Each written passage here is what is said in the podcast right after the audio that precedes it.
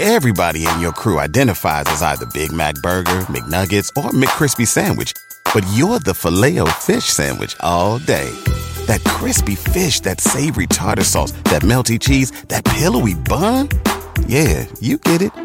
Every time. And if you love the filet of fish, right now you can catch two of the classics you love for just $6. Limited time only. Price and participation may vary. Cannot be combined with any other offer. Single item at regular price. Ba da ba ba ba. Walmart Plus members save on meeting up with friends. Save on having them over for dinner with free delivery with no hidden fees or markups. That's groceries plus napkins plus that vegetable chopper to make things a bit easier. Plus, members save on gas to go meet them in their neck of the woods. Plus, when you're ready for the ultimate sign of friendship, start a show together with your included Paramount Plus subscription. Walmart Plus members save on this plus so much more. Start a 30-day free trial at walmartplus.com. Paramount Plus essential plan only. Separate registration required. See Walmart Plus terms and conditions. A Podcast One production.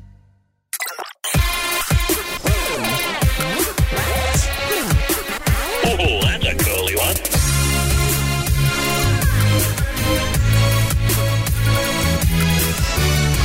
Big Questions. G'day, Adam Spencer here. Welcome to another instalment of The Big Questions. Today I ask what happens when stars collide. I don't mean when Ryan Gosling and Russell Crowe appear on stage together for the first time. No, no, no. I'm talking about neutron stars. It turns out when massive objects smash together, our universe itself wobbles. I'm talking about gravitational waves and an incredible discovery that a couple of scientists from the University of Sydney were recently part of. You're going to have your mind stretched over the next little while. Stay with me on the journey. The things we reveal here are quite incredible as we ask what happens when stars collide. Professor Tara Murphy and Dougal Dobie, welcome to the big questions. Hi, Adam. Even by my nerdy standards, I'm really excited today. We're going to talk about gravitational waves. This is pretty heavy stuff. Let's go gravitational waves 101.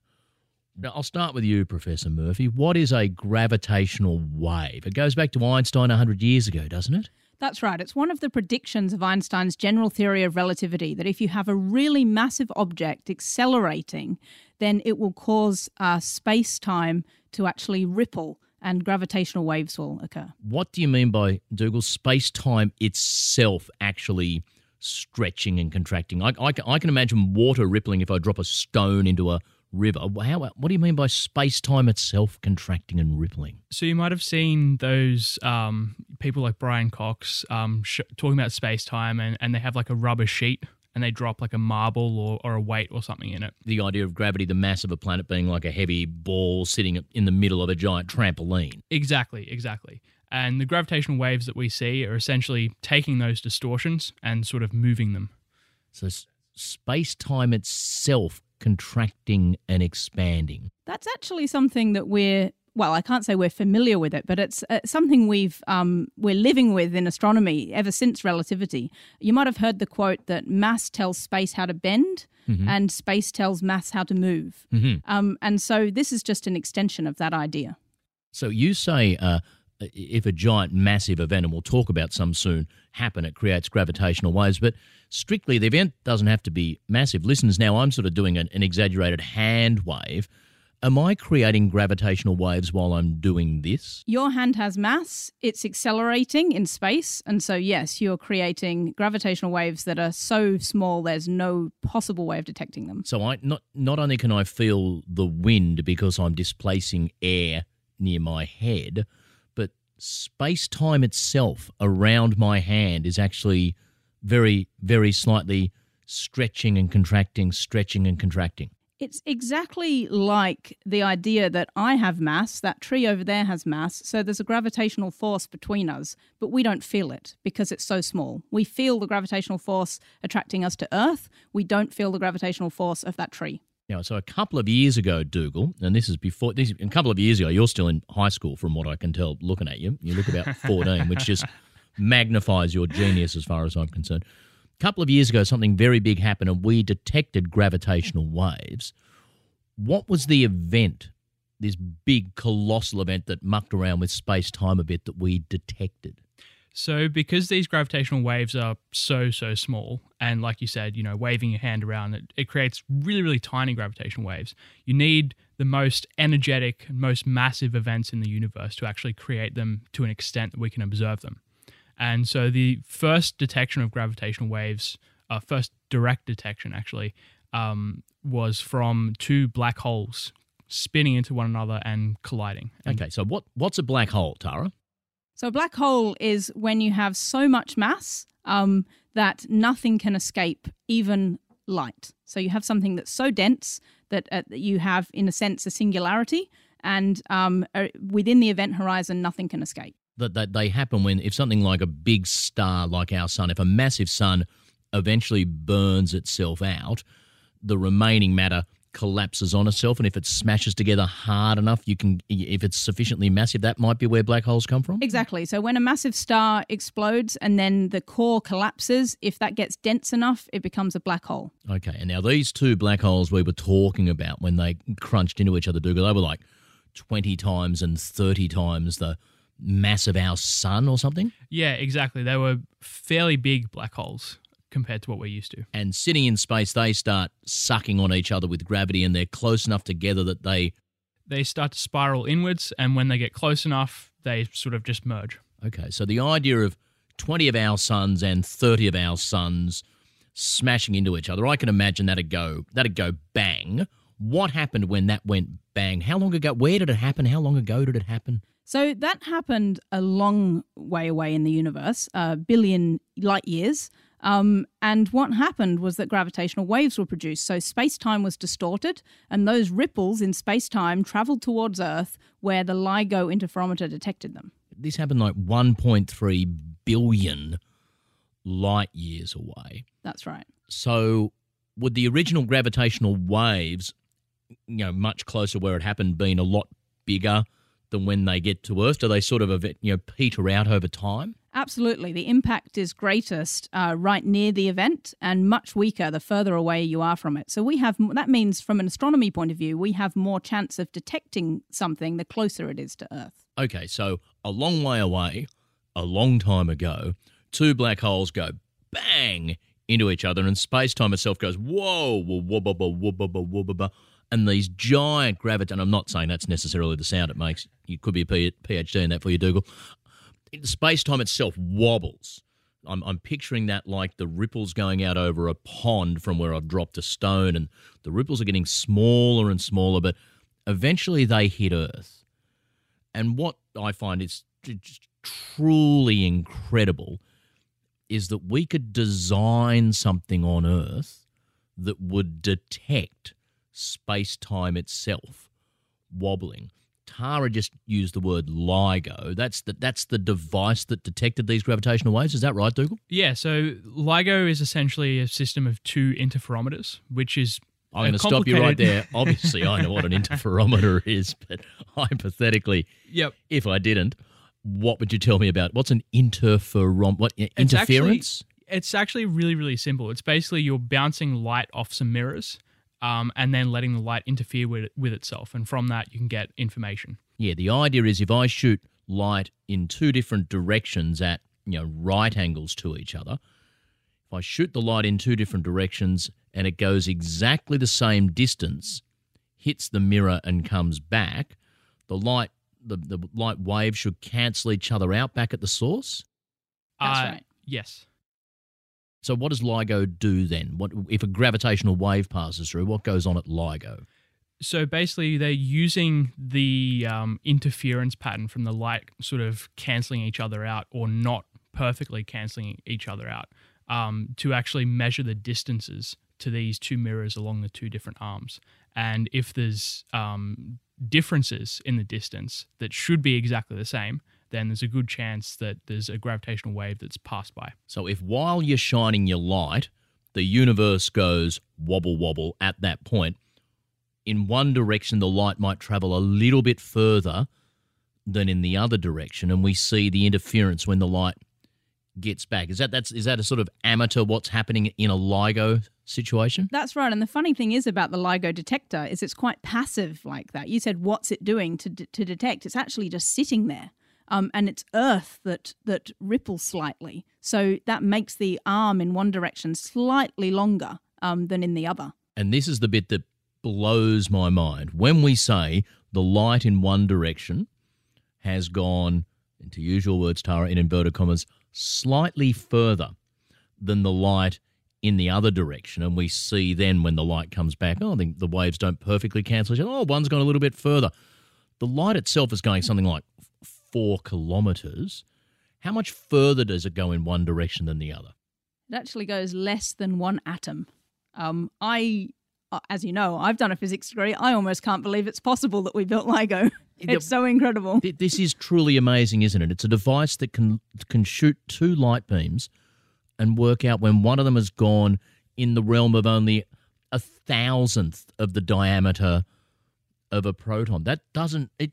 I, uh, that, that, that's sitting on an Earth where you have tectonic plates moving around. It's sitting on an Earth where there's trucks going down the street nearby. It's sitting on an Earth where Gary left the door open and it slams or whatever. The the precision of that sort of device, Dougal, it blows my mind. Does it, as a physicist, are you cool with the fact that LIGO's there, or does it freak you out a little bit? It does freak me out a little bit. It's just incredible that we've got to a stage where we can make measurements that precisely. It it just almost seems unbelievable. So a couple of years ago, gravitational waves passed through. LIGO detected it, and a, the beautiful story. And people should go and check this out. From what I understand, the backstory is it was only really LIGO was still in a sort of experimental phase, and at the time they wondered if they'd really seen it or if it was just a standard built-in independent test. People used to send false signals. That's right. So because a system like this is so complex, the only way of really testing how it works from end to end is to generate false signals and see if every single bit of your system works when that happens. And so the fact that this occurred when we were still in an engineering run, nobody expected to make a detection yet. No one was even sure if it would make a detection at all. It it surprised everyone. I, I read an account where one of the people running LIGO in like the cafeteria or something bumped into one of the people whose job was to send these false readings. And the false reading guy is not allowed to say to the LIGO guy, "Yeah, we ran some false readings on it," or the LIGO guy is not allowed to say to the false readings guy, "Did you have you been doing any false readings?" But he had some sort of really beautifully subtle conversation of, "Hey, what did you do on the weekend?" Oh, me, I was at my house on the weekend. Sure, you weren't like anywhere. Just what you weren't working on the weekend? No, I wasn't was anyone from the false readings team working between four o'clock and six o'clock on? Have, have you heard this version yeah, of that? I don't even know what to say. I mean, every bit of this process has been uh, surprising, exciting. Um, e- even the, the latest discovery was at the other end of the the period. LIGO was about to just close down for a year, and we had sort of given up. Oh, we're not going to detect anything new now. There's only a week to go and then we got the latest surprise. We'll, we'll get the, the, the, and the latest surprise is mind blowing. But can you take us back a couple of years ago when you heard because you would have been part of the secret society of people who would have heard whispers that something was going on, yeah, Tara? I'd rather not call it a secret society, more of a. Um, yes, a, a, private list of astronomers. There you go. That sounds pretty secretive to me. So what? So what? What was the sort of, as much as you're allowed to divulge? What did you what rumor did you hear? What was it like for you thinking wow something might be happening there so we'd all signed up to use our conventional telescopes in our case radio telescopes to try and follow up if we detected any gravitational wave events. And i guess for us it was also a trial of how that process would work because no one on the teams had done this before for gravitational waves. And so the first thing you get is a is a trigger alert um, which is on this private email list. Um, you and get th- that happens when LIGO might have detected something. That's right. As soon as their team, as soon as their core team uh, get to become confident that what they've detected is something worth sharing with the rest of the community, they release an alert. And this, you know, group of a few thousand astronomers around the world receive the alert, and it tells you the basic information like where it is, what time it occurred, and so on, so that you can start pointing your telescopes. Where it is, as in where in the night sky. That's right. And how far away we think some event might have happened. That's right. And where in the night sky is actually a really important issue with LIGO because it's not one of its weaknesses. It's an incredible instrument, but it's not actually very good at what we call localizing. In other words, working out where the event happened. And so what's actually sent out in the alert is a map showing a probability region across the sky, which actually is um, hundreds of square degrees. So a huge region on the sky, maybe a, a few hundred times the size of the full moon. Okay, so if, some, if people picture the Earth now floating in space and in the big, just put, put the Earth in the middle of, a, of, of your lounge room, and somewhere on the ceiling or walls, two black holes are going to bump into each other, and that's what sends our gravitational waves. And somewhere on your little marble Earth sitting in the middle of your lounge room, we detect it. You're saying that LIGO can show us roughly, oh, look, it's over on that, you know, that far corner of the ceiling or maybe the wall, or it's, but it certainly can't pinpoint where it came from? It can only sort of say somewhere on that half of the ceiling. It's a Wow. huge area. Yes. And so that's where follow ups from your sort of teams come in to try and get more precise as to where an event might have happened. That's right. So those first four black hole mergers that LIGO has detected, we don't know where any of them occurred in the universe.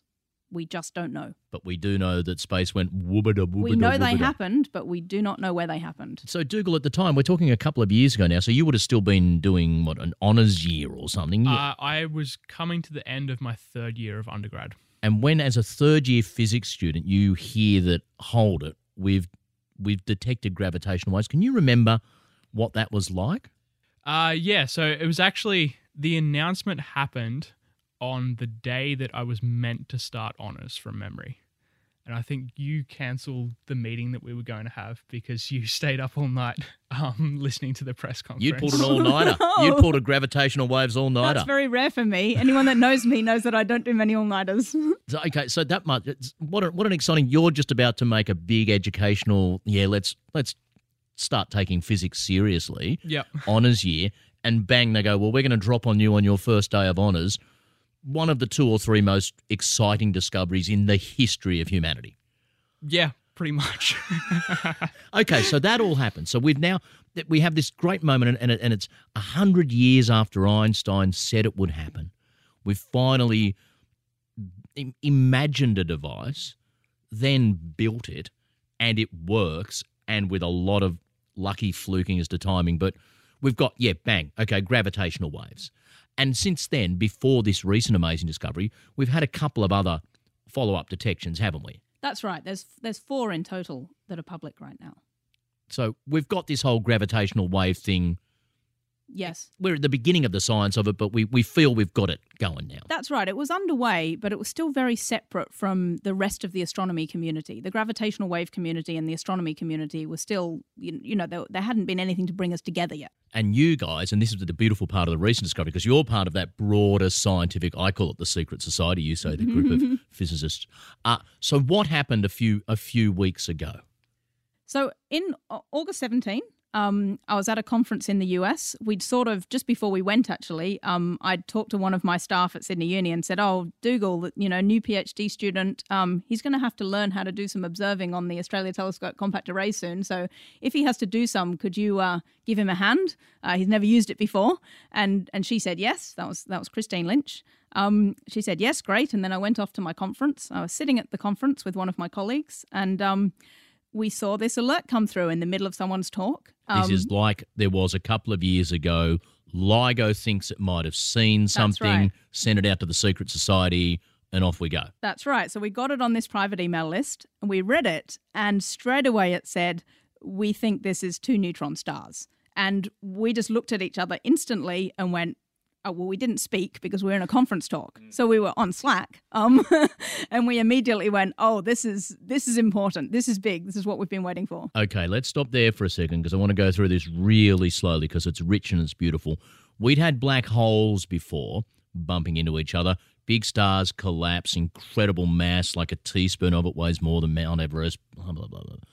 You just said neutron stars. Now, neutron stars are not black holes, are they? No. What are neutron stars? So, neutron stars are the old remnants of a star that has either died through an explosion, like a supernova, or has just collapsed and left uh, basically the most neutron rich, dense star you can possibly imagine. It's, it's a special kind of dead star. Okay, so when we when I think of stars, I think of our sun, Mm-hmm. and our sun gives off light and heat. Does a neutron star give off light and heat? Um, it does. Um, not in the not quite like our sun. So if you take something the mass of our sun and then you squash it into uh, an area about the size of Sydney or Melbourne, um, then you have a neutron star. Some neutron stars you can detect because they have uh, strong radio waves coming from magnetic fields. So there are ways of detecting them, um, unlike black holes. Okay, so you're crushing our sun down to the size of Sydney. That's right. So that's not as dense as black hole yet, is but it? it's still really dense. It's it's the densest star that you can imagine. Okay, Yeah. so it's the it's the l- l- if you if you're measuring star, and I don't want to body shame stars, but if you're if you're measuring stars in terms of how dense they are, you've got like our sun hanging out there, and then there'd be a chain of things all the way up to black hole, and neutron stars right up near the black hole. And is that right, Dougal? Yeah, it's it's basically the closest you can get to being a black hole without actually being one. Okay, so this is two neutron stars colliding with each other. Why is that interesting to you guys in a way that two black holes wasn't? Black holes have no fur, is one of the things people say, or have no hair. Um, they have no matter on them. So when they collide, we didn't expect to see any electromagnetic radiation. And by electromagnetic radiation, I mean visible light, radio waves, X rays, the kind of things we normally detect with telescopes. We still observed those black hole mergers with our normal telescopes because you never know. Um, theories could be wrong. Um, observations always, you know, tell the truth. Um, but we but, didn't. But basically, while they make space time go wobble, That's wobble, right. wobble, they don't give off any other signals. Exactly. And so we didn't expect to detect anything from those black hole mergers, and we didn't. What we were all holding out for in the astronomy community was a neutron star merger because we knew that neutron stars they have a lot of matter they have a lot of neutrons um, and when they collided they were going to produce a, a huge explosion Okay, so while you're saying black holes are so dense and they suck in so hard, even light can't escape their their, barriers. Neutron stars are, are dense and chunky, but if they smash into each other, they will give off light and radio waves, etc. absolutely they they give off gamma rays the, the most energetic radiation right through to radio waves So there was a chance to see this collision in a way that we hadn't seen the black hole collisions. Exactly. Yeah. Okay. What did you do then? You're on Slack with your mate at the moment, getting very excited. Why are you so excited, and why is there this sense of urgency in what you're doing? We'd been waiting for this for years. I mean, and as soon as as soon as LIGO detected those first black holes, the astronomy community was waiting for the moment where we could uh, pinpoint where a merger actually occurred, and this was our first opportunity to do that. But to do it, to to actually you know do the observations, you have to respond quickly.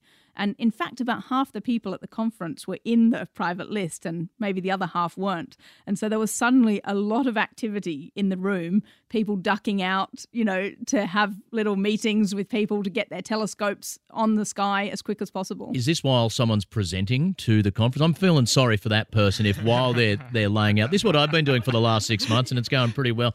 These are some of my best jokes. They're really not working. Yes, it was it was very real. There was people ducking in and out constantly, messaging each other that it was, you know, something was happening. So you're an Australian astronomer Mm-hmm. in the US. What's your priority? What's your timeline at that stage? What are you trying to get happening?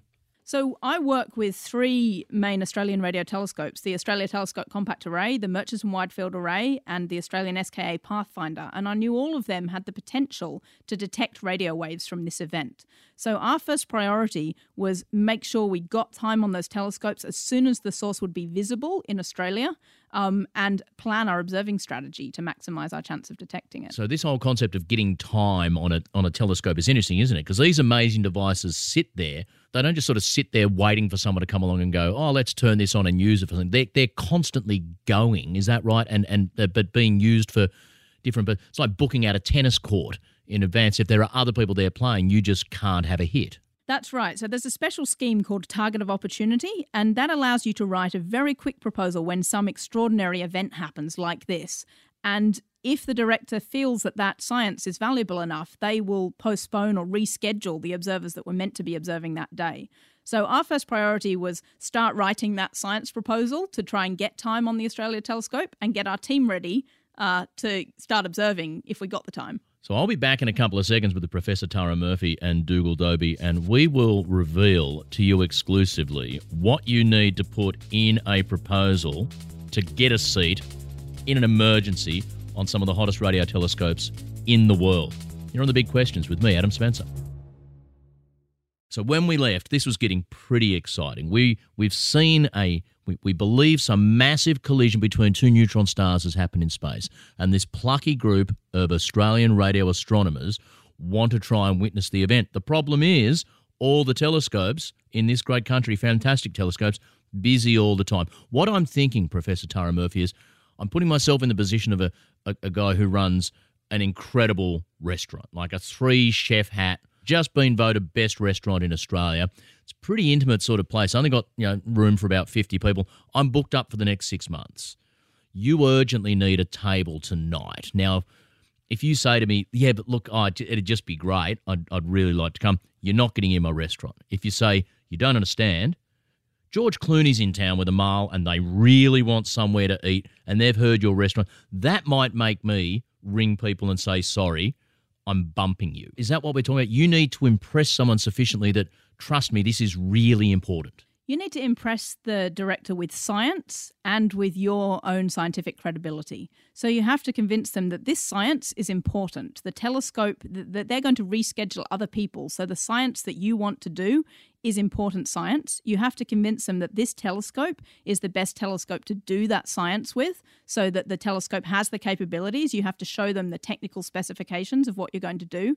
And you have to convince them that your team is going to be able to take those observations and turn that into scientific results. So what did you put in your proposal? What was the what was the clincher? What was the pitch that that made people realize this is really serious. The pitch was simply this is the first time this has ever been observed in human history, and the Australia telescope has the capability to detect radio waves for the first time.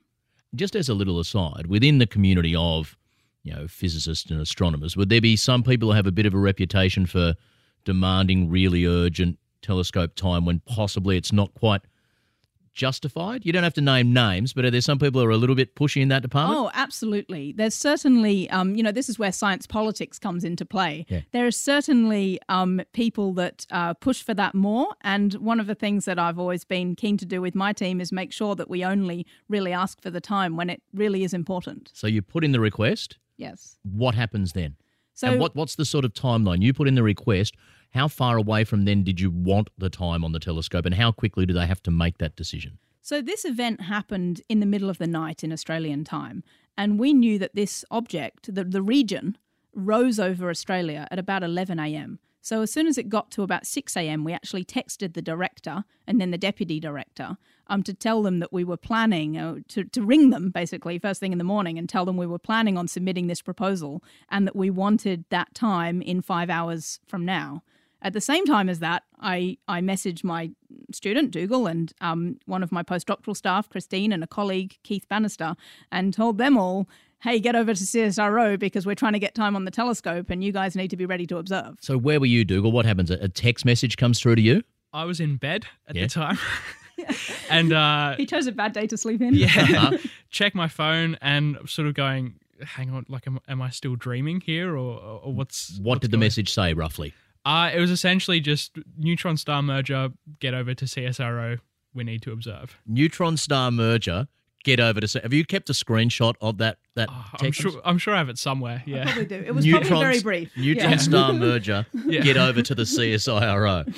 Wow. And and so it, it- you would have an understanding of the importance of this, but what was what was it like to receive that message and that journey? It was it was just very very exciting like i said i didn't initially believe it i was like am i still asleep um, and then it sort of kicked in hey i've got to jump in the car and, and get over there and get going because And get over to a telescope that I believe I recall you mentioning, Tara. He probably had to do some training on because he wouldn't, no offense, really know what he was doing at this stage. That's right. So Dougal had never observed on the Australia Telescope Compact Array before, and we were planning on doing some training with them. It turned out that day one of the training was help with these observe with this observing right now. This would be like a few years ago when I played like a tiny bit of incredibly low level fourth grade AFL. at Sydney Uni and helped, like, literally helped them out during the exam period when there weren't enough guys to play. That's right. It, it would be like on that Saturday morning when I'm meant to be going down to number one oval to play in fourth grade. I get a quick text message from John Longmire going, um, "Nick Smith's pulled out. You're playing as a small defender. See you there at three. Exactly. yep. Be honest with me. On your phone in the car on the way over, are you, are you driving the car? I was driving. Yeah. Oh, because because I, we, are you hopping on your phone at all, quickly googling how do radio telescopes work, that sort of stuff? Uh, definitely not. But as soon as I got out of the car, I was just yeah on on Google on the uh, user guide on everything. You're trying to- on your phone. Yep. on your way to CSIRO, Yep. hoping you've received permission for observation time because you might be part of a team that's going to be the first in the world to ever observe the radio waves from a. Yep. Exactly. It it seems a bit crazy, doesn't it? The funny thing was that when Dougal started his PhD, we discussed possible projects like we do with all students. Hmm. And, and my colleague David and I were unsure whether this was actually a good project for a PhD student because it was a bit too risky. And I said to Dougal, if you know you want to do gravitational wave follow up, keep in mind that you might not detect anything in your whole PhD. Hmm. So we have to have a backup plan. And then a few months in, and we it, it yes. So the backup plan's about to go out the window very quickly. You're in the state you'd get permission to do the observation. What happens? That's right. So we got the permission to the observation, and then David and I had to very quickly plan what our best observing strategy was. And so by the time we were observing, um, there had been a list of galaxies released that were all about 50 galaxies that were in the region of the event. And so our strategy that we proposed to get the time was to start scanning each of those galaxies and look for something that was changing because we weren't sure whether we'd detect radio waves on the first day or, as it turned out, weeks later. So there's 50 galaxies. The collision of the neutron stars could have happened in any of those galaxies. So we know LIGO's not great at giving direction. So that's our sort of quarter of the ceiling that we're looking at. And you go through galaxy by galaxy. What sort of thing are you looking for in a galaxy? So yeah, there's 100 telescopes roughly around the world that were going through every galaxy and what they were looking for was some new object appearing, so some new bit of light or radio waves that wasn't there before and that appeared after the event. Uh, because we were looking for the first detection of electromagnetic radiation from the event.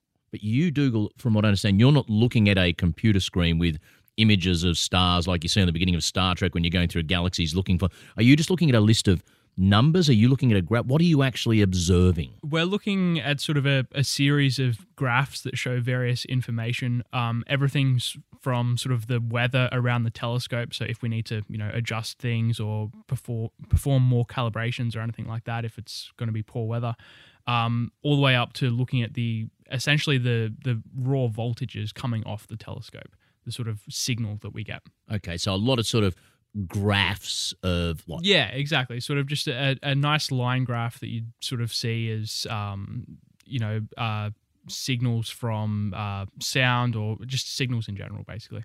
But then your job was to take the raw data and make images, make radio images of it. So ultimately, to look for the, the signal, we are looking at an image of radio waves on the sky. And what we could see with the telescope um, uh, is each galaxy, some of them, if they're detected in radio waves, would be a little black blob. And we're looking for that blob to get brighter because of this event. Yeah, so there was three of them working on the telescope in the control room in Sydney, and then there was David and I in Washington trying to send them lots of instructions via Slack, um, changing our strategy because y- you have to realize that these alerts from the telescope and the follow-up team uh, from LIGO were coming in constantly during this period, hundreds of alerts as different people were observing different things and all reporting their results to the rest of that community on the list. And so as you see that new information, then you're changing your observing strategy on the fly. And is it a amongst amongst this whole community? If it's discovered, is it just well we all did it? It's an equal joint discovery, or is there some concept of someone's going to be the first to see something? It's a very strange feeling because there's a lot of collaboration, but extreme competition at the same time. So no, it's not. Look, in the moment of the those first few days, um, it was very collaborative, and people were just trying to get to the scientific results as quick as possible, sharing what they had. But of course, afterwards, there's a lot of um, there's a lot of competition for the for the name on the result. Yeah, so we're all playing in the grand final, but someone's got to be best on ground. Exactly. So you're talking about that 11 a.m., 12 hour window. That makes sense because we're the southern hemisphere. once we go out of that window, what we just see nothing until 11 a.m. the next day. Is that right? Yeah, exactly. So we we only had sort of half a day of observing time allocated initially. So we just sort of use that and see what we can see. It takes a long time to analyze the data from a radio telescope, particularly when you're trying to get the most out of the data. So we were actually working around the clock essentially for a few days. Um, and, and complicated by the fact that I was trying to travel home from Washington to Sydney, um, and David was trying to go and see the solar eclipse. That was at the same time. Oh, Um, we were just, so- it's a big and- nerdy time for physicists, was, not it? Neutron it was. stars are banging into each other, solar eclipses are going on.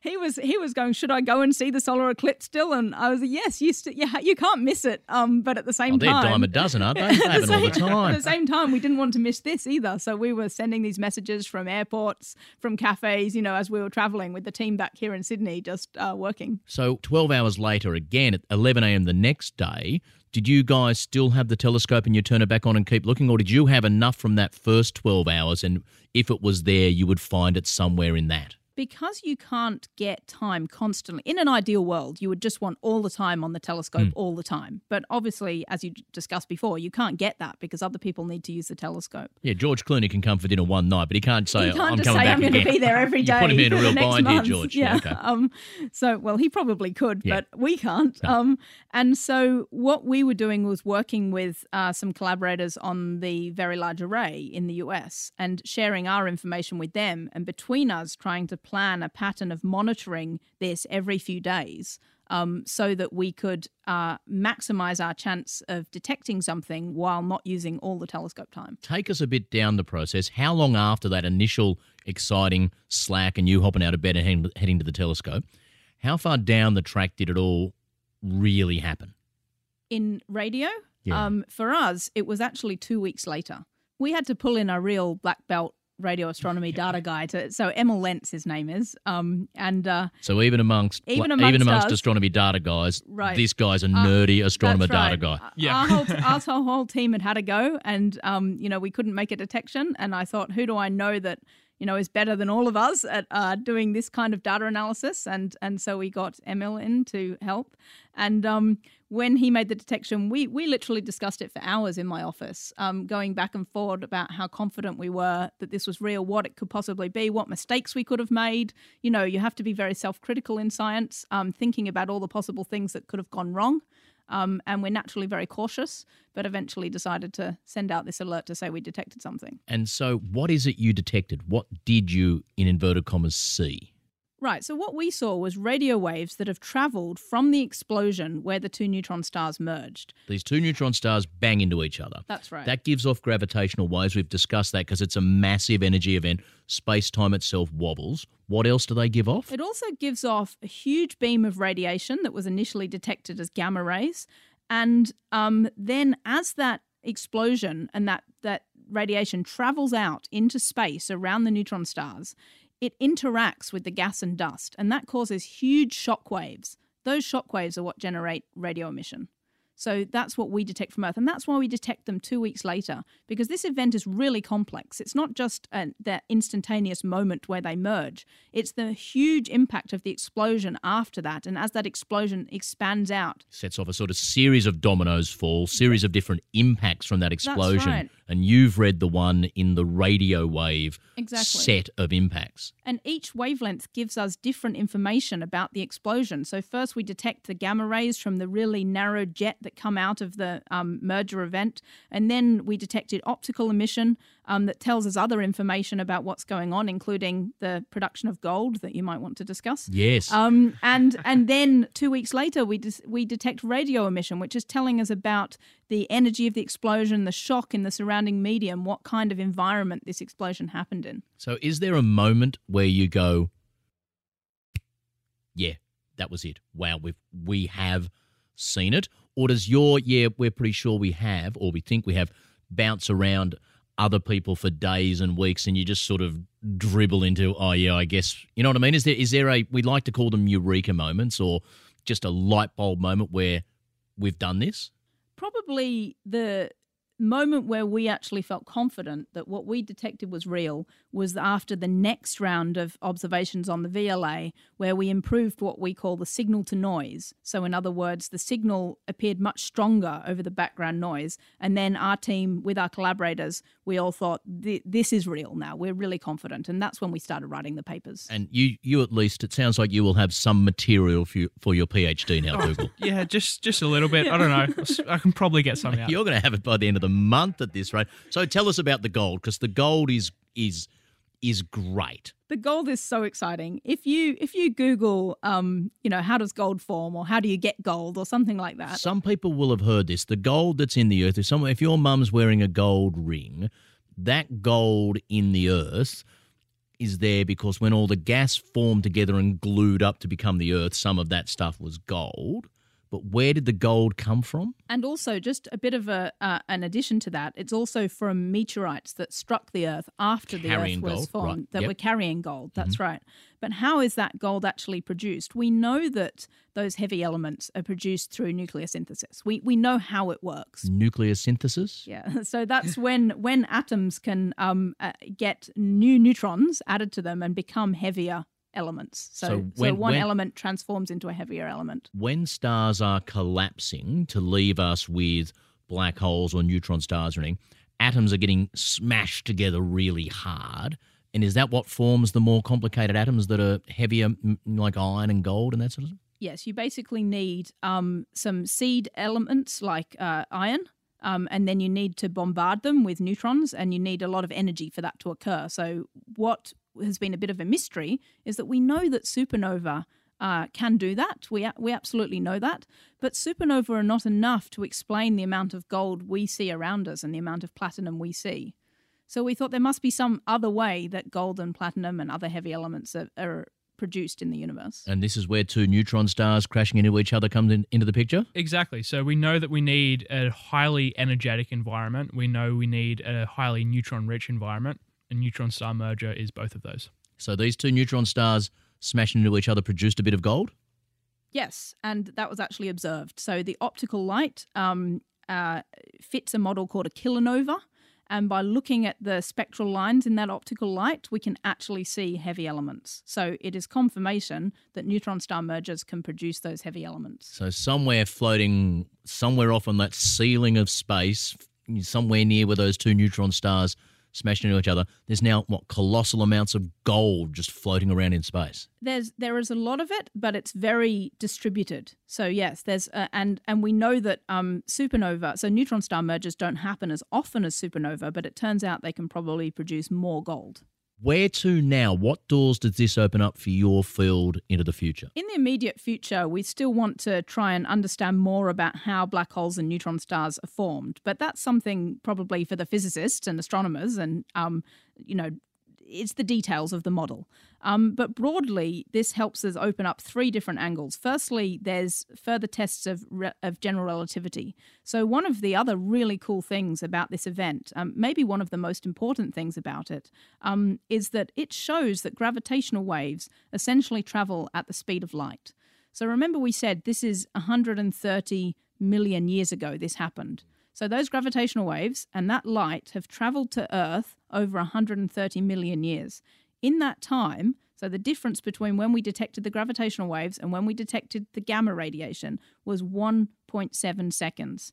So in their journey of 130 million years, they have only uh, got a difference of 1.7 seconds. So the gamma rays are traveling at incredibly close to the speed of light? Uh, no, they were both traveling at the speed of light, but probably the gamma rays were emitted. So, so firstly, that uh, is emitted 1.7 seconds later. For some reason, uh, for example, as I said, this event is very complex. So, one theory is, for example, that um, actually in the merger, a supermassive neutron star formed for a brief moment and then collapsed into a black hole or something like that. And so, in that complexity, you, you the gamma radiation may have left a tiny bit later. Mm. But to all um, practical purposes, those uh, the the velocity must agree to to within a, a one part in ten to the fifteen. Mm. So um, essentially the same. So we've learned something about the speed of fundamental forces in the universe from this event. literally hundreds of alternative theories of gravity have been ruled out by this one observation.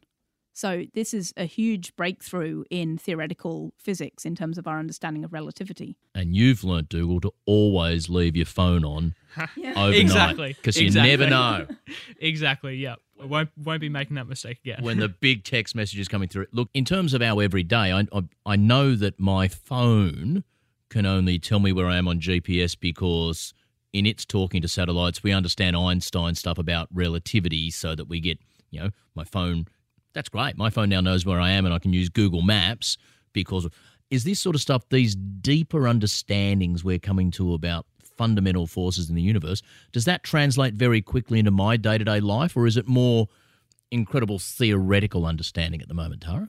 I think the theoretical understanding helps us as humans comprehend our place in the universe and how we hmm. came to be. And for me, that's really important. But if you're talking about more practical applications, it's true that, for example, Einstein probably could not have imagined GPS hmm. as a result of his, you know, theoretical models. So I think that we, it's not likely to be an immediate impact, but it's highly likely that there are some impacts um, that you know that will affect our everyday life, just like GPS has later down the track. And it must be exciting for you, Dougal. You're at the very beginning of what you know could well become a, a career as a physicist. To see these these dominoes falling over now and think you're going to work in this field for the next 30, 40 years. That to me that's mind blowing. Yeah, it really is. It's it's just exciting to be sort of at, at the bottom floor of this and sort of get in early and, and hopefully make a career out of it. Yeah, but of all the people getting in the lift at the bottom floor, you're the one everyone else looking at going, "Who's the guy?" You know, you got you got the text message. You know, I heard about it on that podcast with Adam Spencer. It's been so wonderful talking to you both. Thank you so much for coming in and answering some big questions, Professor Tara Murphy and Dougal Dobie. Thank you. Thanks. This episode of The Big Questions, as always, was produced and edited by Alex Mitchell in the Podcast One studios. Executive producer Jamie Show, series producer Caroline Pegram, and the theme music provided by the good people at Uncanny Valley. If you want to hear more big questions answered, go to podcast1.com.au or download the Podcast One app or look us up on iTunes. I'm Adam Spencer. I'll be back with some more big questions soon.